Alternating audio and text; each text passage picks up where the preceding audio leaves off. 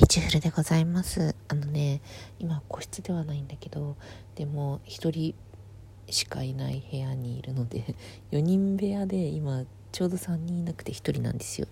なので収録してみようと思います。聞いてついに私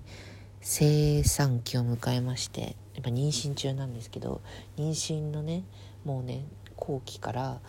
血圧が上がったっつうんでさ2月の頭ぐらいから入院したり退院したり引き継ぎしたりまた入院したりしてるわけなんですけれどもついにですねあの37週超えましてというのもねあの36週までに生まれちゃうとあの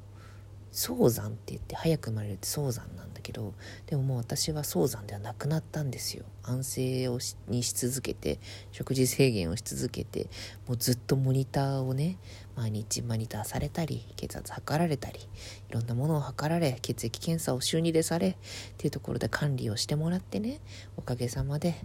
あのいわゆる臨月っていうのは36週なんですよ。でも正規産っていうあのね正式に子供が生まれていいよっていう期間って意外と長くて37週から40週41週？まあなんかそのあたり37週からの1ヶ月ぐらいがあの正規産で逆にお腹にいすぎるとかかき産って言ってねあのいすぎだからちょっと早く出そうねみたいな感じになったりするんだけど、まあ、一般的にはその34週ぐらいになったら肺が成熟したりとか37週になったらまあある程度脂肪もついてきてあの苦しくなく外で過ごせる可能性が高いかもねっていうのが37週。で早産っていうのがつかなくなるっていうのが37週なんですけどそれをね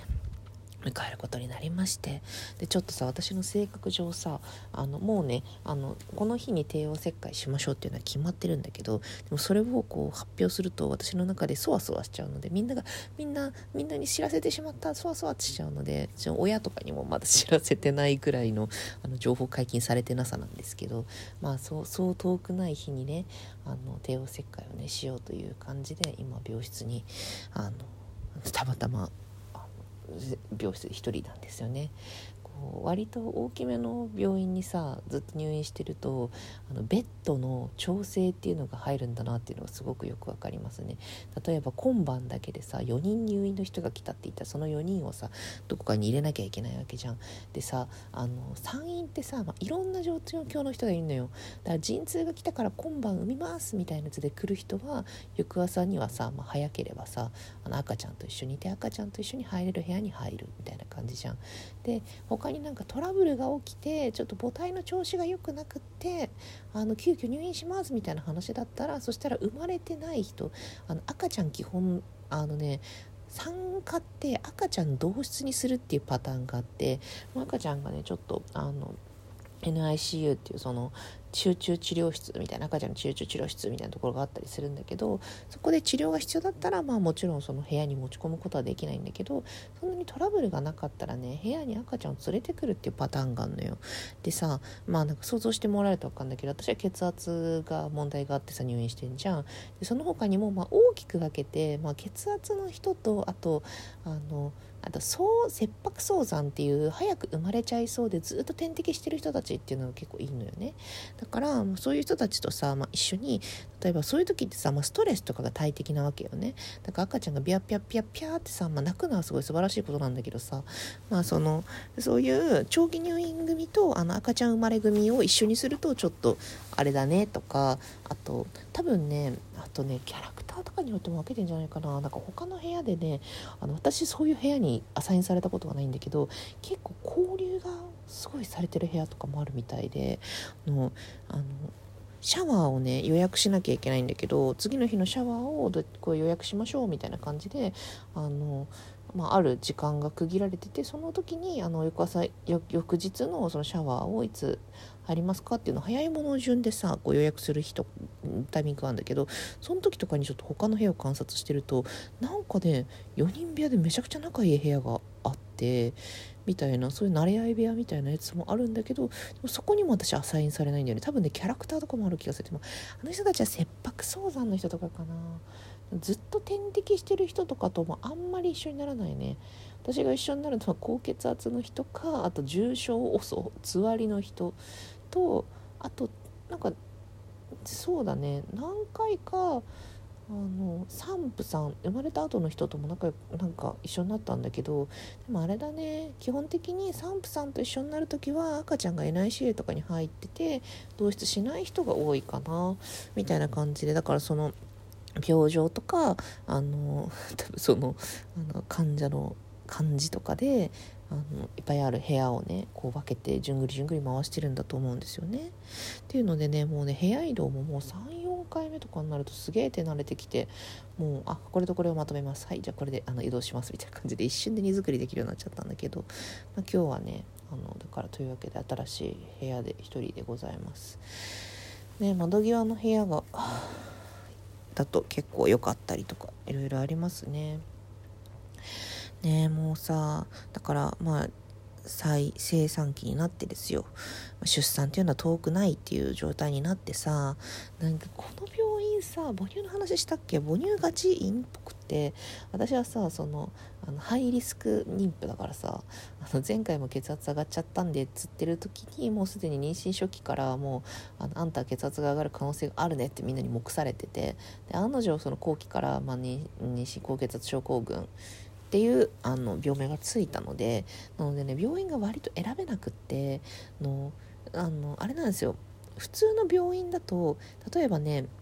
何週までなら分娩できるとかそういうのがあるんですよ。設備が整ってないと早めに生まれちゃうかもしれない人っていうのはあのこの病院に入りましょうみたいなやつが、まあ、いくつか地域であってでそこに送られるっていうのがあれで私もねだから最初に産もうと思ってた病院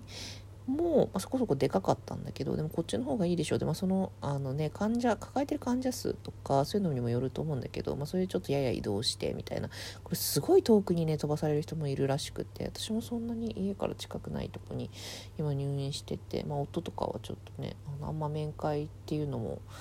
できない状態なんだけどさ。まあでもそれはね子供もねワンオペで見てくれてるから仕方ないんだけどね。っていう感じでさ、まあ、だから重症度が割合高い妊婦さんが多いところにいてでかつ私は選べなかったのでなんかじゃじゃあ分かりました。ここに紹介状もらったので来ますって言ってきたんだけどさここなんか母乳をめちゃくちゃ促進するとこらしくってもうツイッターで散々ぐちぐち言ってんだけどさ私あのその第一子の時にさあの更新してたと思うんだけどその出会ってすぐに乳首を含まれる世界観みたいなタイトルで言ったと思うんだけどあのディーマーっていう症状があってなんかさあのあんまりさ妊娠出産とか身近じゃない時ってさあのお腹の中に赤ちゃんがいてとっても優しい顔でお腹を撫でている妊婦からのなんかそう幸せホルモンが出ているような感じで乳首を含ませて赤ちゃんに授乳する妊婦妊婦産婦みたいなさ、まあ、そういうママみたいなさそういうイメージがあると思うんだけど私多分オキシトシン的なやつ だとなんか母性母性的ななんかそういうなんかくつろぎくつろぎ優しさホルモンみたいなやつとの相性がめちゃくちゃ悪いみたいで。